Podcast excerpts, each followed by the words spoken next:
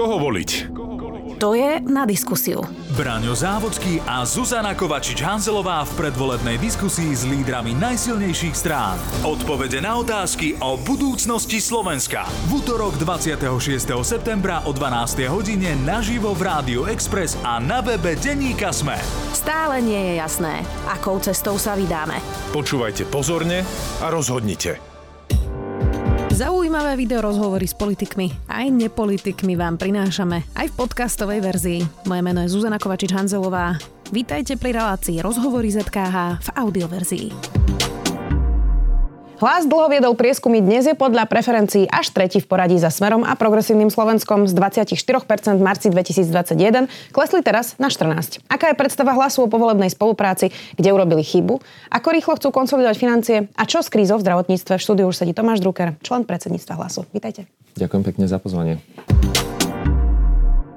Ďakujeme, že ste prišli, pán Drucker, pretože napríklad predseda hlasu, pán Pelegrini, nechce prísť už 3 roky na rozhovor mm, a nepríde ani na profilový predvolebný rozhovor. Myslíte, že to je nejaký problém ísť aj do kritických rozhovorov jeden na jedného? Myslím si, že Peter Pellegrini nemá žiadny problém s nejakými kritickými rozhovormi. Za zároveň poviem, že nie som komentátor ani Petra Pellegrini, ani jeho hovorca a je to jeho rozhodnutie. Um, vy ste teda členom predsedníctva a normálne komunikujete, tak asi to až nie je také náročné, nie? Sem prísť a odpovedať. Opakujem, nemyslím si, že Peter Pellegrini má problém. Myslím si, že je jeden veľmi dobrý komunikátor, aj diskutér.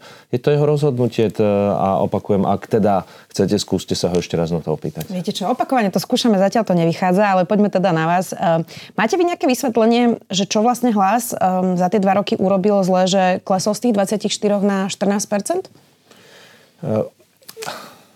naozaj, že nechcem pôsobiť ako nejaký politolog alebo komentátor. Pozerám sa na, na to obdobie posledných pár mesiacov, kedy už sa zvolebnieva, ľudia si začínajú uvedomovať. A to, ako je spoločnosť rozbitá, nejaký dôvod to má. Môžeme povedať, že dôvod toho je ten chaos, ktorý tu bol 3 roky. Spolarizovala sa spoločnosť. Sú tu strany, ktoré výrazne polarizujú a je to opäť nejakým zápasom jedného tábora proti druhému. Vôbec sa nepremýšľa nad tým, čo sa vlastne deň po voľbách má robiť a čo sa bude robiť, či na to tá, ktorá strana má kompetenciu, skúsenosť a odbornosť. Myslím si, že toto je problém. Peter Pellegrini um, je pomerne mladý, predovšetkým skúsený človek, má energiu a hlavne nepolarizuje. To znamená, že môže byť, že krátkodobo to vyzerá na nejaký pokles, ale veríme, že tá politika nemá byť polarizačná. A myslím si, že voľby ukážu, že, že ľudia nakoniec sa rozhodnú pre, práve pre tú skúsenosť, odbornosť, spokojnú silu, to povedzme. Um, Smer vás teda dlhodobo, dlhodobo v halese nálepkuje ako niekoho, kto pôjde do vlády s progresívnym Slovenskom. To si myslíte, že vám mohlo uškodiť, lebo keď sa rozoberú nadrobne niektoré tie prieskumy, tak sa ukazuje, že vaši voliči takúto spoluprácu nechcú a že by preferovali radšej spoluprácu s hlasom. Mohlo byť toto to, čo spôsobilo ten pokles preferencií? Je to legitimný nástroj, ktorý v smere si zvolili. Ja niekedy zvyknem použiť taký príklad, že pred voľbami v roku 2016 sa nikto nepýtal ani Danka, ani Belu Bugára, či by náhodou zvažovali spoluprácu. Po voľbách sa Inak tieto dve... sme sa to pýtali opakovane. Oni hovorili, že nepôjdu a nakoniec išli. Takže no, niekedy no, vidíte, to... Takže je to úplne zbytočné tento typ otázok. Ale čo je predovšetkým zaujímavé práve na tom spojení národnej, Slovenskej národnej strany a a vtedy Mostu hit maďarskej e, menšinovej strany, že to vlastne nikoho vlastne už po voľbách ani tak nezaujímalo. Um, a ja som tak zo žartu minule povedal aj v jednej debate, že a čo by sa, zo žartom, možno len položartom, a čo by sa stalo, keby sa Smer spojil s progresívnym Slovenskom? Asi je to nepravdepodobné, ale nestalo by sa vôbec nič. Vlastne ľudia si ani nepamätajú e, koalície Zurindu, Mečiara, ani Fica. Keď sa pýtam ľudí, ktorí sa ma pýtajú tieto otázky, s kým áno, s kým nie, tak ich tak len vyskúšam, či nech mi zopakujú nejakú tú koalíciu Vladimíra Mečiara z roku 94 alebo Michuláša Zurindu z roku 98. Nepamätajú si, nepamätajú si ministrov v tých stranách. A to je to, o čom sa snažíme presvedčiť naš našich voličov, aby si urobili skratku, že tie voľby sú o tom, kto povedie krajinu, kto bude premiér. Taký charakter štátu a spoločnosti bude mať. Tak ako sa to zrkadilo teraz do tej spoločnosti a to rozháranie, to, to rozbitie spoločnosti a polarizácia prišla z vedenia štátu. Prišla priamo od, z Oľano, od reprezentácie Igora Matoviča, akú politiku robil, tak sa to prezrkadilo k spoločnosti. A ja som presvedčený, že práve Peter Pellegrini je ten, ktorý dokáže spájať.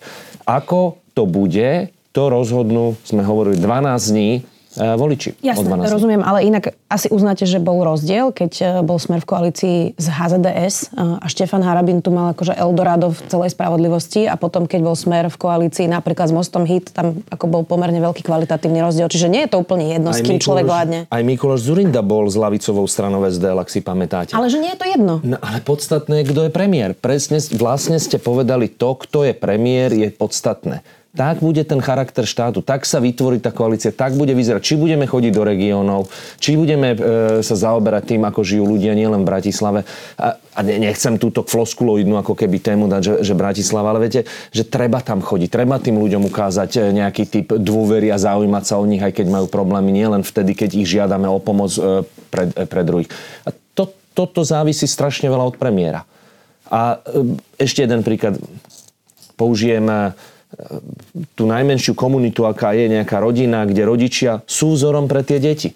Takisto to platí v nemocnici. Či je to primár, aký je primár, také buduje oddelenie. Aký je riaditeľ, e, tak vytvára, by som povedal, atmosféru a kultúru v spoločnosti. Preto stále sa snažím poukázať, tieto voľby sú o tom, kto bude premiér. A tak by si mali tí ľudia položiť otázku, či to má byť Robert Fico, či to má byť Michal Šimečka alebo Peter Pellegrini. No, dobre. E, Ale teda niektorí ľudia, e, už vás nebudem na tomto dlho krútiť, ale je to podľa mňa podstatné. Mm, Niektorí ľudia mm, majú pocit, že to môže dopadnúť nejakým civilizačným ako keby rozporom. Že budete stáť v hlase pred rozhodnutím, či zostaviť vládu so Smerom alebo s progresívnym Slovenskom. Že môžete byť vlastne tá drahá nevesta, ako to hovoril kedysi Boris Kolár. Um, vy by ste sa prikláňali ku ktorej verzii? Pretože medzi Smerom um, a progresívnym Slovenskom je napríklad zásadný rozdiel v tom uh, zahraničnom politickom smerovaní. Uh, Smer vlastne má vo svojom programe hneď na začiatku reči o porozumení, že na svete sú krajiny ako Čína či Vietnam, ktoré sa rozhodli ísť inou formou vládnutia, ako je parlamentná demokracia. Spochybňuje USA, Západ, uh, celú vojnu na Ukrajine. Takže tam je nejaký rozpor. Vy by ste sa prikláňali k ktorej z týchto verzií? naozaj sa mi nechce chodiť do divadla iných politických strán.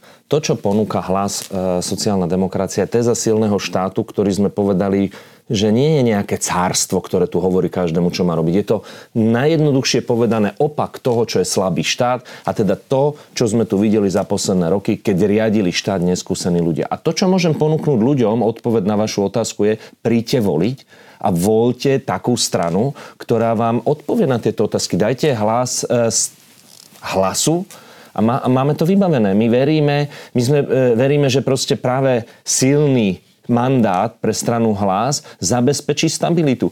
Ale nevieme každému e, vyvrátiť jeho predstavy o tom, ako chce svoju budúcnosť. O tom sú demokratické voľby. Každý si môže zvoliť a našou povinnosťou ako politikov je takýto volebný výsledok rešpektovať, snažiť sa vytvoriť stabilnú vládu, ktorá bude riešiť problémy ľudí od prvého dňa. Zároveň sme povedali nejaké základné, základné, ja to poviem, že tézy, s ktorými pôjdeme a s ktorými neuhneme. Je to zahraničná uh, orientácia Slovenska. Je to naša jedna z podmienok. My sa vieme dohodnúť a budeme sa musieť dohodnúť. To je povinnosťou každej politickej strany alebo politického subjektu upokojiť situáciu a začať pracovať. A bude sa musieť nájsť nejaký kompromis.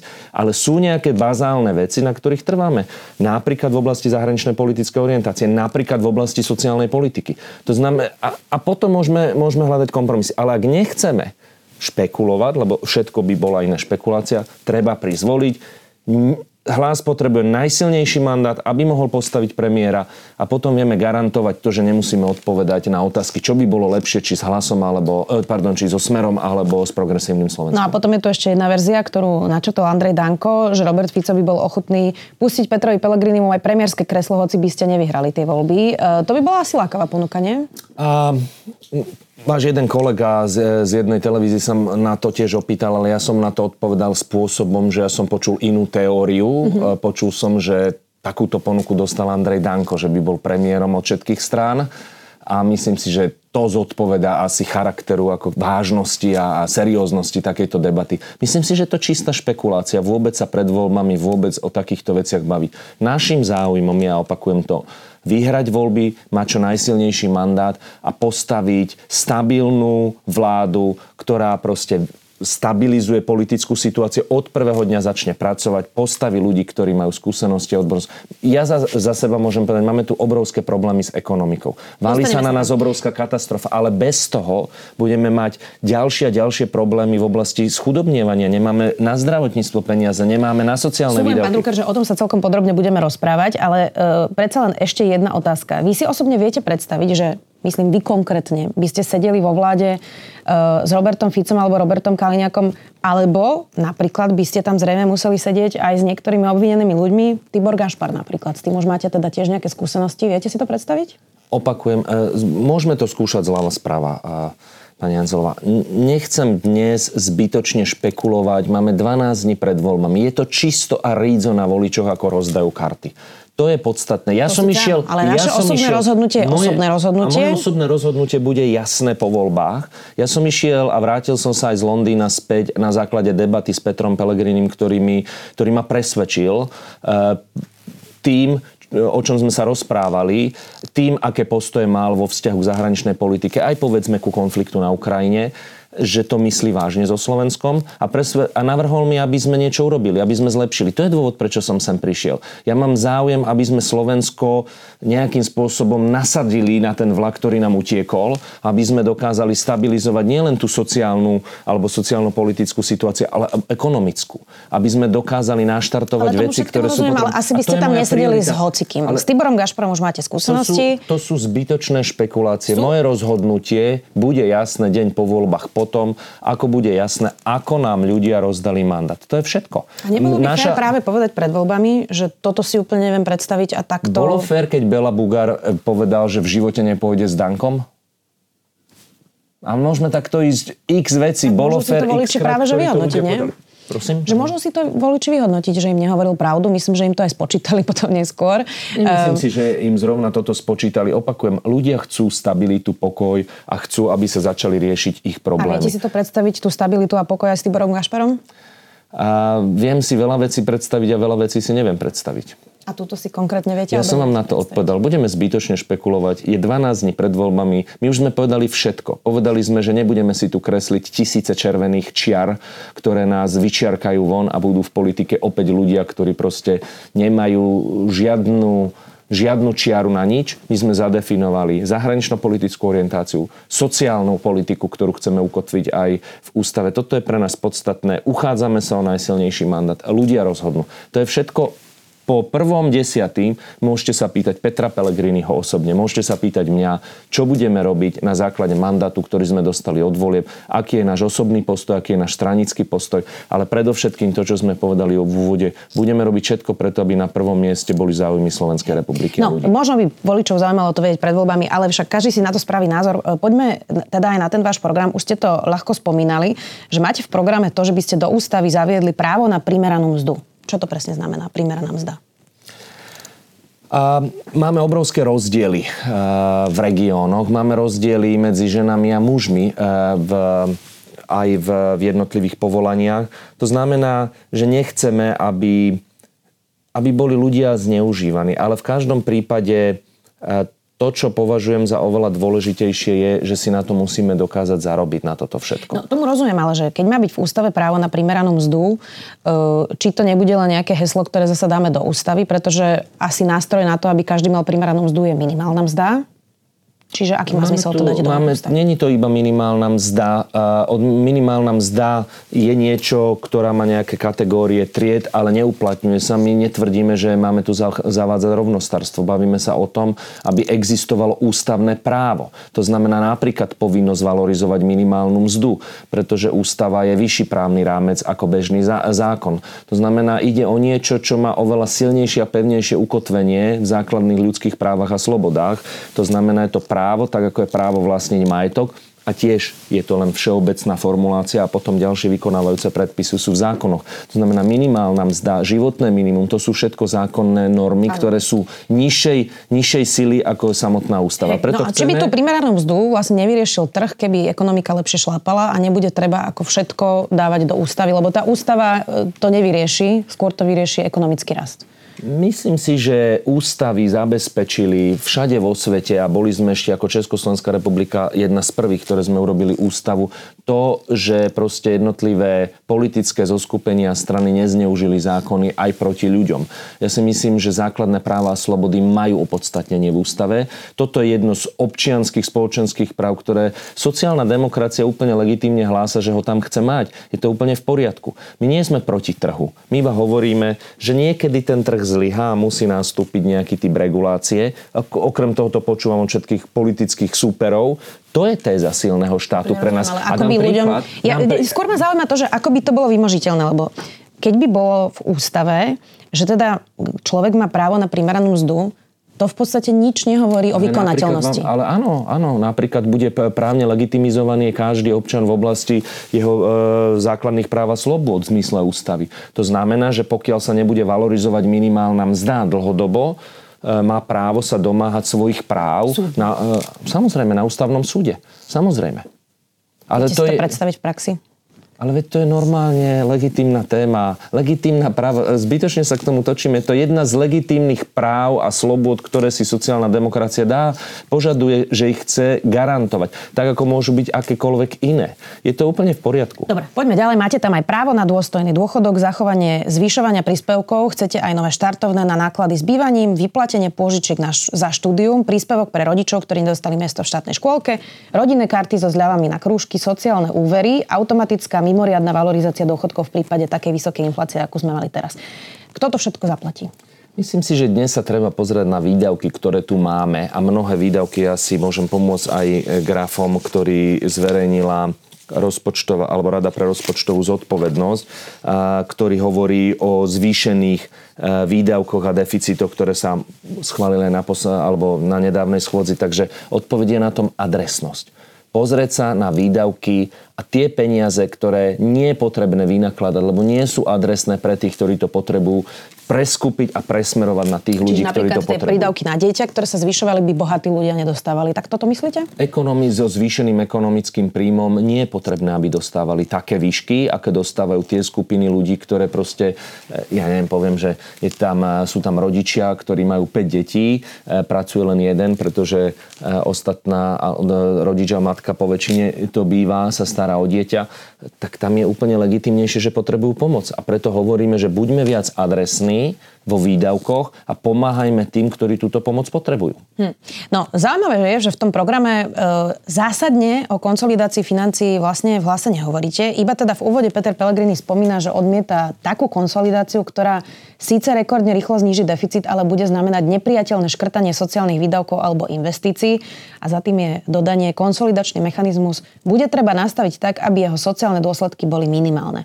No, mm, ono to ale úplne nevychádza, pretože keď sa škrtá, tak to musí mať nejaké následky. E, tak ako hovoril hovorca policie, mne to nejako nevychádza, e, že teda zároveň máte tam množstvo sociálnych nejakých nových príspevkov a v podstate tie chcete nejako zásadne škrtať. A povedal som pred chvíľkou úplne aj presne. Budeme sa pozerať na adresnosť súčasných výdavkov. Tam, kde ich dokážeme ušetriť, budeme e, posilňovať niektoré iné, ktoré pomáhajú sociálne slabším skupinám. A čo sa týka konsolidácie, tu si treba povedať, že e, stav verejných financií je naozaj katastrofálny. Tam, kam to prebačovali e, bývalý premiér a minister financí Matovič aj, aj za účasti... Smeru. Myslím, že je to kombinácia ja, tých vlád. Ja si nemyslím, že prebačovali. Nevyužili. Áno, vláda Smeru, a to si treba naliať čistého vína nevyužili plodné obdobia, kedy sa ekonomike darilo, aby sa robili rôzne reformy, pretože bolo jasné, že nám populácia starne. Ale to, čo spôsobili devastačné účinky, sú posledné 3 roky, posledné 2 roky, eh, kedy bol aj ministrom financí Igor Matovič. A môžem povedať úplne presne, v čom to je.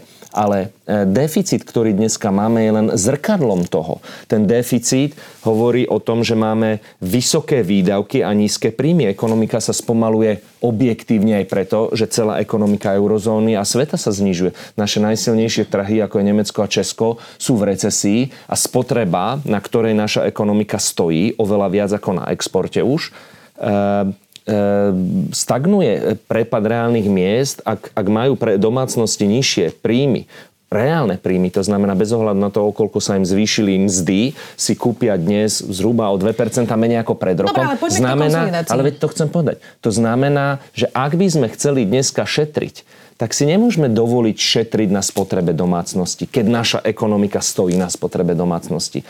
A ak dovolíte, ešte k tomu poviem to, to najdôležitejšie E, od nás ani nikto nežiada, ani v rámci paktu stability, ani v rámci nových pravidel Mefisto, že my máme okamžite ušetriť 2 miliardy. Nie, mňa zaujíma, my máme ako sa sledovať nad tým uvažujete. To ma zaujíma presne toto, čo hovoríte, stredno, strednodobý horizont, lebo napríklad teda rozpočtová rada uh, hovorí, že Slovensko má priestor asi len dvoch volebných období, aby zaviedlo vhodné opatrenia a reformy, ktoré povedú k dlhodobo zlepšujúcemu sa hospodárskemu rastu a udržateľnosti verejných financií a upozornili, že to plnenie výdavkových limitov pri minimálnej zákonom požadovanej úrovni, čo je 0,5% HDP, nepostačí na stabilizáciu dlhu v strednodobom horizonte, presne o ktorom hovoríte. Um, a všetky strany ako by začali hovoriť, že to 0,5%, ktoré je povinné, že to takýmto tempom pôjdeme, uh, ale podľa rozpočtovej rady to nestačí. Čiže ale skúste je... predstaviť plán, keď hovoríte o tom strednodobom horizonte. Uh, napríklad premiér Odor hovorí, že 1,5% HDP bude rýchlosť, ktorá ročne, ktorá by bola teda žiaduca. Tak skúste predstaviť vašu víziu, ak by ste teda mali premiéra a mali ste aj ministra financí, ktorým by ste teda zrejme boli vy, keďže ste teraz expert na ekonomiku, ako rýchlo by ste konsolidovali?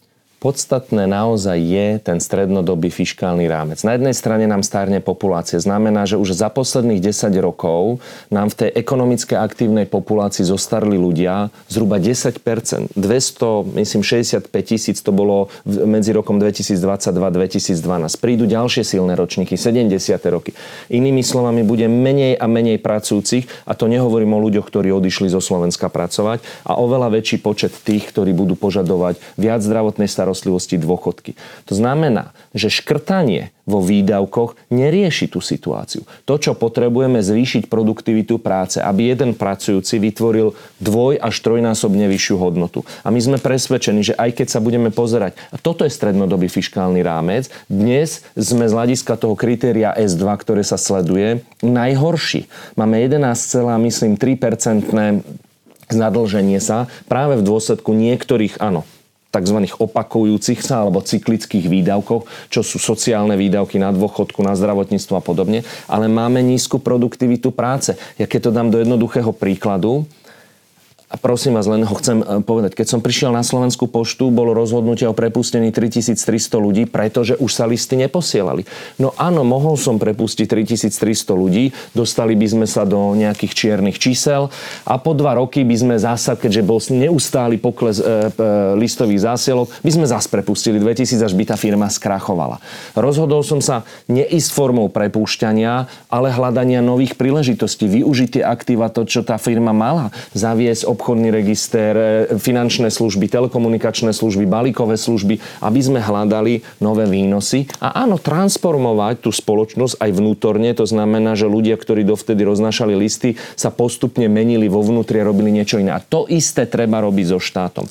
To, čo máme, ako sa povie k ruke. Máme napríklad tu plán obnovy a odolnosti, eurofondy. To sú peniaze, ktoré dokážeme okamžite čerpať. Takže na čo sa treba zamerať je zefektívniť štát, to je pre mňa číslo jedna. Aj tam Ale hovoríme o hovoria všetci už 20 rokov. Tak môžu to hovoriť. Ja môžem hovoriť za seba, že mám napríklad výsledky v oblasti zdravotníctva. Som bol jediný minister a jediné ministerstvo, ktoré doručilo v rámci projektu Hodnota za peniaze šetrenie. 120 miliónov. Nazeralo sa predtým na zdravotníctvo na čiernu dieru a to sme dokázali obnoviť komplet celou zdravotníckou technikou Slovensko. E, a mnohé iné veci sme zrealizovali. Nasadili sme ich. Dobre, čiže aby to som znamená, tomu rozumela. Ešte raz sa vrátim, len No. pardon, investovať, každé jedno euro efektívne využiť. My musíme sfunkčniť štátnu správu, veď tá pomáha tomu podnikateľskému prostrediu. Musíme, na, musíme stabilizovať a predvi, predvi, stabilizovať a vytvoriť predvídateľné, stabilné prostredie pre podnikateľov. Dnes podnikatelia neinvestujú, lebo nevedia, ako sa bude vyvíjať ceny energii, nevedia, aké bude dane, nevedia, aké budú verejné financie. Môžem len ste chceli, a je to také dlhšie, pardon, ale potrebujeme naozaj, aby sa investovalo. Nie len štát, veď to je nezmysel, aby investoval len štát, aby investovali podnikateľe. A, a to podstatné, čo chcem povedať, to, na čo sa chceme sústrediť, okrem teda zafinancovania tých skrytých dlhov, vodovody, kanalizácie, opravy mostov, nie, obnova nemocnic, sú tzv. prorastové investície. To znamená podporovať investície, ktoré zvyšujú produktivitu Dobre, už práce. preruším. No, čiže toto hovorí inak napríklad aj SAS, čo hovoríte vy, e, ekonomický rast. Niekoľkokrát som s nimi bol v debate, hovoria No, floskuloidne. a teraz, čiže, aby som tomu porozumela. Neplánujete nejako zásadne konsolidovať okrem toho 0,5% HDP ročne, ktorý je vlastne... Nie, nie, nie, nie, nie, vôbec som to nepovedal. Povedal som, že neverím a považujem za nesprávne, ak jediným cieľom budúceho rozpočtu je začať škrtať výdavky v sociálnej oblasti. Pretože keďže naša ekonomika je postavené prevažne na spotrebe, export nás neťahá kvôli vonkajším trhom, tak by sme ešte viac utlmili našu ekonomiku a ešte viac bedačí ľudí. To nám nepomôže. To, čo potrebujeme sa okamžite pozerať na adresnosť To tých peňazí, iné zvýšiť investície, zefektívniť funkčnosť štátu a bavme sa aj od roku 2024 pred, cez rok 2025, akým spôsobom sa zabezpečíme štruktúru cyklických výdavkov. To znamená, ako chceme motivovať napríklad ľudí vo veku 55+, plus, to znamená aj cez dôchodkový vek, že budú chcieť pracovať. Ako im vytvoriť príležitosti, ako zabezpečiť, že sem prídu Ale ja investície sa do stále pýtam nových... na tú konsolidáciu. Rozumiem, že budete robiť tieto opatrenia, ak by ste tam boli. Ale ruka v ruke s tým musí ísť aj nejaká konsolidácia. A ja sa pýtam, koľko percent HDP ročne, ak nejaké vôbec, či to bude len toho 0,5% HDP. A viete, prečo sa pýtam? Lebo uh, pred voľbami vždy človek ide po Slovensku a vidí na všetkých billboardoch, čo všetko im politici dajú, ako sa budú mať lepšie, aké istoty im všetkým im ponechajú a, a čo všetko zvýšia. Uh, len vyzerá to tak, uh, že je dobré teraz povedať ľuďom aj, že to bude ťažké obdobie. Bude to ťažké obdobie a ak dovolíte, poviem, že ak tam neprídu od prvého dňa skúsení a schopní ľudia, ktorí majú plán nie na 1-2 roky škrtania, tak nám neuveria trhy. A viete, čo znamená, ak nám neuveria trhy? Dnes si musíme požičať 8 miliard na rok 2023. Budúci ro- e, rok to bude to isté, plus myslím, že 4 miliardy musíme splatiť.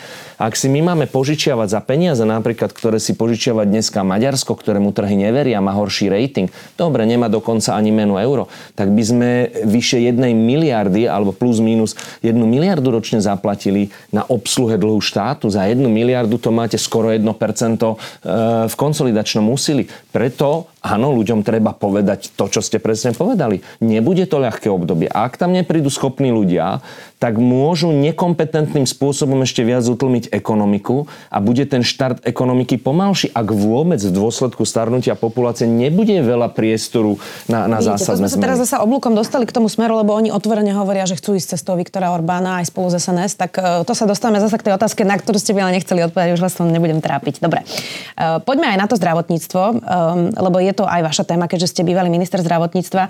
Kolabuje nám teraz sieť e, pediatrov. Minister zdravotníctva Palkovič hovorí, že aj pacienti budú musieť byť zhovievaví e, k lekárom. E, Ale mne sa zdá, že nikoho, kto sa do toho rozumie, toto neprekvapilo. Neprekvapilo, ale mňa zase prekvapilo dávnejšie, keď bývalý minister za Oľano zrušil napríklad rezidentský program. Rezidentský program bol práve o tom, že nám niektoré chýbajúce profesie všeobecní lekári, pediatri, pedopsychiatri chýbali a my sme spustili rezidentský program, ktorým sme platili štúdium, oni ho O zastavili. tomto sme sa inak spolu my dva podrobne rozprávali v tomto štúdiu. No dobre, Ehm, lenže viete, keď ho zastaví napríklad na rok a, a, a vidia to aj tí súčasní pediatri, tak si povedia, že no ale ja nevidím zmysel toho, že sa to zlepší. Dobre, ale toto nie je príčina toho, prečo sme v takéto hlbokej kríze. Jeden, a tak príčina hlbokej krízy je absolútny rozvrat v zdravotníctve, neschopnosť komunikácie. E, veď ja som mal podobnú situáciu v roku 2016, keď som prišiel na rezort. A nič iné mi nezostalo, len s nimi komunikovať a hľadať nejaké preniky. Zrušili sme LSPP, e, ktoré boli 24 hodín alebo, alebo do rána, dali sme ich do 10. hodiny. Ja si viem predstaviť, že sa zníži pohotovosť do 9. hodiny večer. No, to by poslanci museli chcieť a, a hlasovať za to. Ale teda naozaj teraz už v tejto fáze nemáme jednoduché riešenie, na tom sa asi zhodneme. E, Podobne zle je na tom aj sieť všeobecných lekárov, kde máme veľmi prestarnutých e, lekárov aj lekárky. Mm, Tak e, majú sa ľudia teraz pripraviť najbližšie roky na to, e, že budú mať obmedzenú zdravotnú starostlivosť? A všetko nasvedčuje, že ak to pôjde tak, ako to išlo doteraz, tak tú zdravotnú starostlivosť nie, že budú mať, oni ju majú už obmedzenú. To, že sa umožnilo, že si začali lekári pýtať peniaze od ľudí, je zlé, ťažko budete to vrácať späť, veľmi ťažko. A chýbajú v zdravotníctve obrovské množstvo finančných prostriedkov, finančných zdrojov. My dávame na zdravotníctvo zhruba o 25% menej na hlavu ako v Českej republike. Jasné, ale napríklad pri tých pediatroch sa javí, že nie sú vôbec problém peniaze, že je problém, že ich je málo a že je to časovo náročné. Tam až tak nejde o tie peniaze pri pediatroch. Vždy ide o peniaze, to nie je pravda, vždy ide o peniaze, aj o to, aby, aby sme mali tých ďalších, ale veď ste pred chvíľkou ma zastavili v tom, že nemusíme o tom hovoriť, že už sme o tom hovorili, no keď ich chýba, tak mi povedzte, do ktorého obchodu pôjdeme, že by sme ich z regálu zložili do košíka a kúpili. No taký obchod nemáme. Predovšetkým, ak sa to týka všeobecných lekárov, ešte tých špecialistov, eh, chirurgov a podobných, môžeme sa snažiť stiahnuť do nemocnic zo zahraničia. U tých všeobecných lekárov a pediatroch je problém. Preto tu bol ten rezidentský program, ktorým sme sa snažili nalákať skúsených a internistov v nemocniciach, aby si dorobili špecializáciu práve zo všeobecnej všeobecného lekárstva alebo e, z pediatrie. No a keď to niekto zastaví, tak vám ten program skolabuje. Zasa nastaviť na novo ten vlak. Áno, musím povedať, asi pred mesiacom ho znova minister Palkovič obnovil, ale, ale tie výpadky tam znova sú. No, jeden z tých sporov, prečo sa aj neotvorila schôdza o týchto pediatroch bol, že chceli zvýšiť vlastne ten poplatok za pohotovosť, myslím, že 2,5 Hovoríte, že násobne. nie je problém peniazoch. Tak myslím, že teraz v peniazoch, že príjmy pediatrov v tej ambulancii, tak som to myslela. Ale teraz, že aký máte vy na toto názor? Pretože my máme naozaj um, vysoký počet návštev doktora vo všeobecnosti v porovnaní s inými krajinami.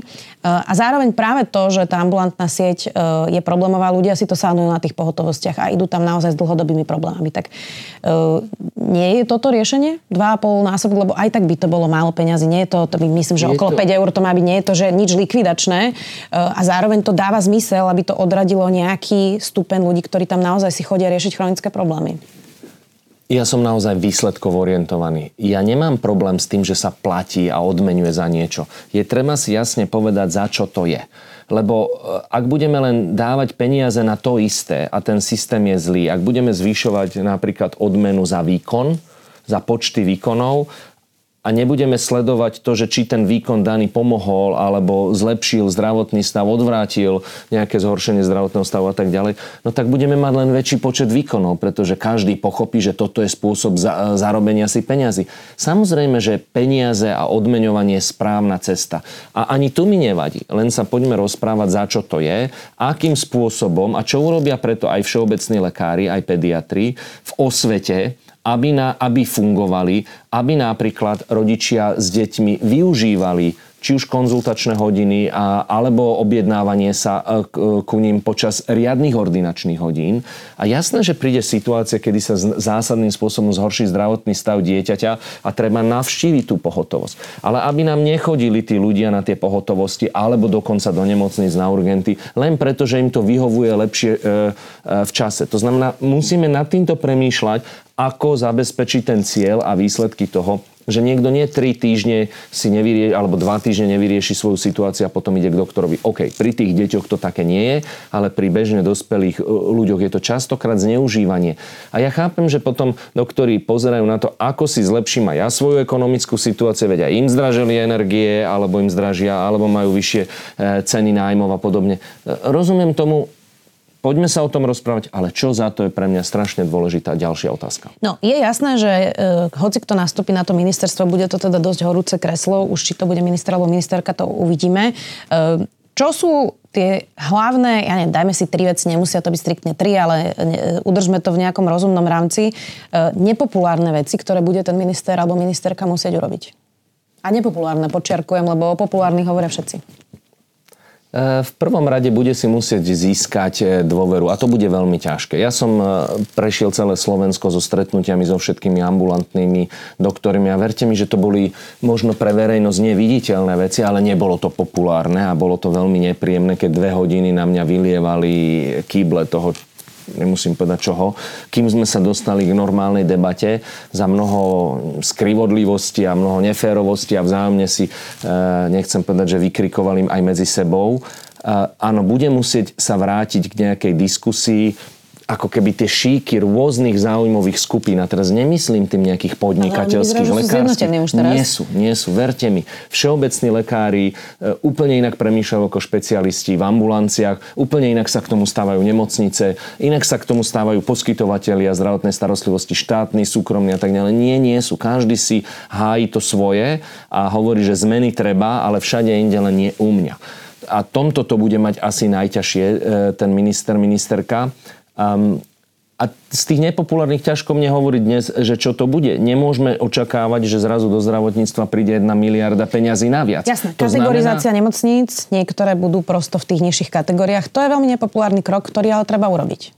Pokiaľ by ale fungovala dobre ambulantná sféra, pokiaľ by fungovala primárna zdravotná starostlivosť. A moja kritika viedla k tomuto.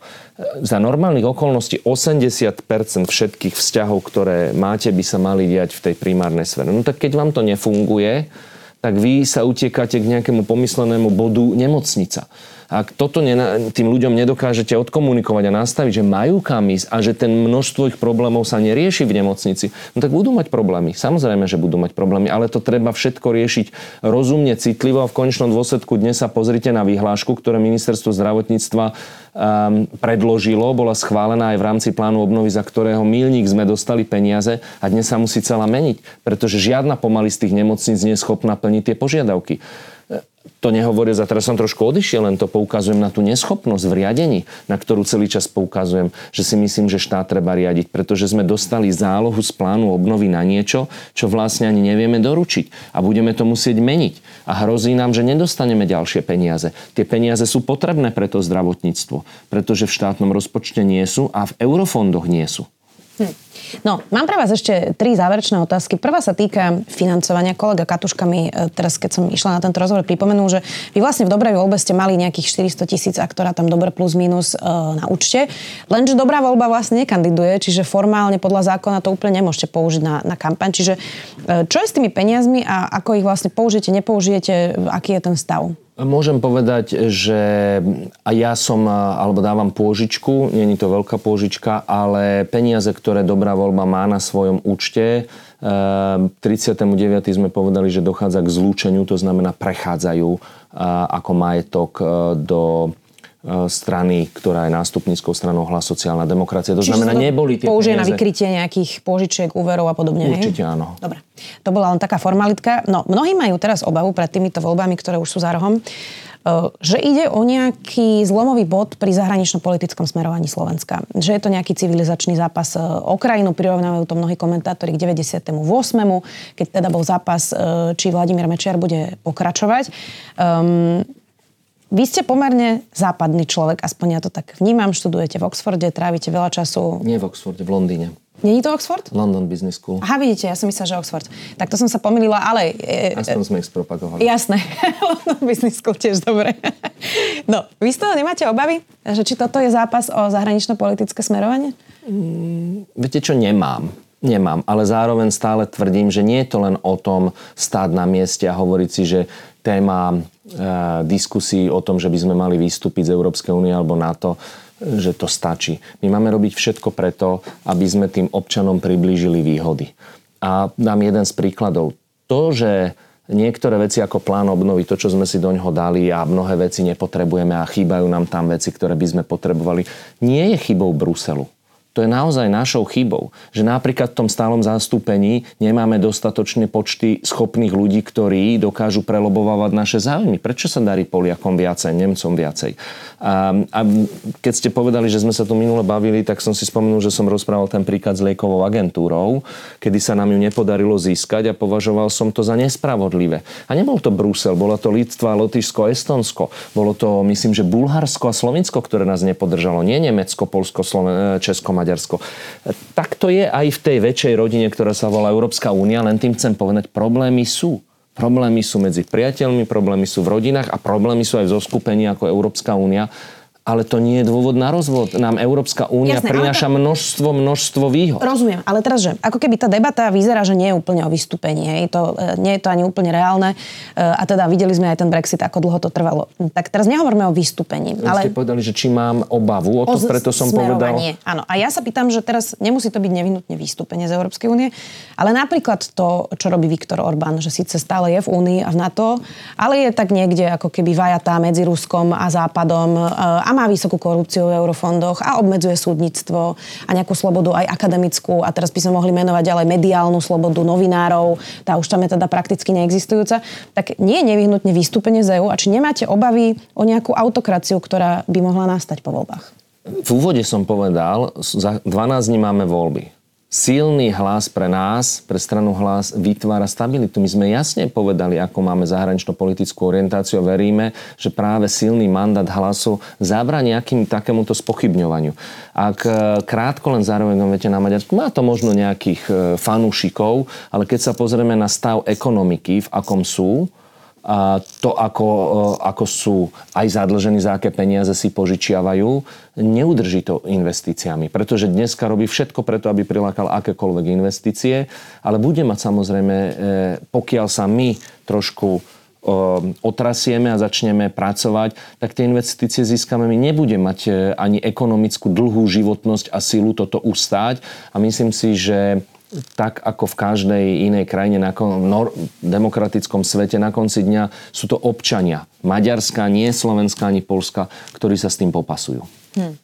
Ako si vlastne mám predstaviť, pán Drucker, vašu politickú budúcnosť? Mm, Dajme si teraz scenár, že by ste boli s hlasom v opozícii. Viete si seba predstaviť, že by ste sedeli ako poslanec v opozícii? Zase ideme do úplných eh, úplných, úplných uh, Ale to hypotetických inak vôbec nie je špekulácií. hypotetická špekulácia, Je to lebo je to úplne reálny scenár, ktorý môže nastať. Je to, ale tých scenárov je strašne veľa, čo môže nastať a ja si myslím, že cieľ máme, aby sme mali čo najlepší Prečo na to mandát. odpovedať? Ja vám na to aj poviem a tiež takým svojím spôsobom. Prišiel som sem, pretože chcem pomôcť. Chcem, e, áno, aj svojím spôsobom seba realizovať tomu, čomu verím, že je správne.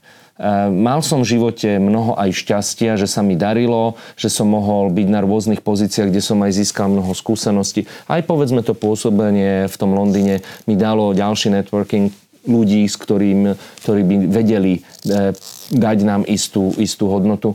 No tak chcel by som. Samozrejme, že by som chcel. A keď to nebude, ja sa zariadím. Veď netreba mať z toho obavy. A či budem v parlamente alebo nebudem, to sa dozvieme e, potom. To je úplne zbytočná špekulácia. Ako keby som dneska rozprával ľudia, však ako som to niekomu povedal, že ja idem síce kandidovať z prvého miesta, ale ja sa vzdám mandátu. To, to považujem za dostatočné nezmysly. hej.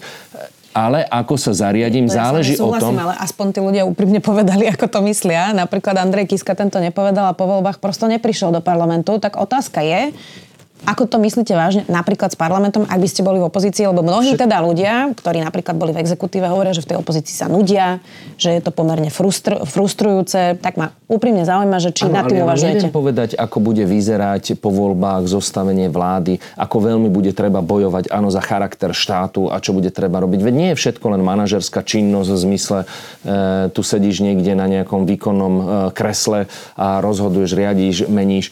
Niekedy treba zábojovať, áno, aj, aj v tej politickej diskusii. Myslel som si a bol som presvedčený, že a stále som, že, že mám možno sa uplatniť aj niekde inde. Ale ja neutečiem z boja, pokiaľ budem cítiť, že, že treba pomôcť aj povedzme v tom zápase. Ale ako to bude vyzerať, prosím vás pekne, počkajme na 1. oktobra. Dnes môžem znova len vyzývať ľudí, príďte voliť. Áno, uchádzame sa my strana hlas o silný mandát, ale v prvom rade príďte voliť a, a povedzte si, koho chcete za premiéra. To sa zhodneme. Ďakujem pekne, že ste si našli čas. Tomáš Drucker, člen predsedníctva hlasu. Ďakujem pekne ešte raz za pozvanie.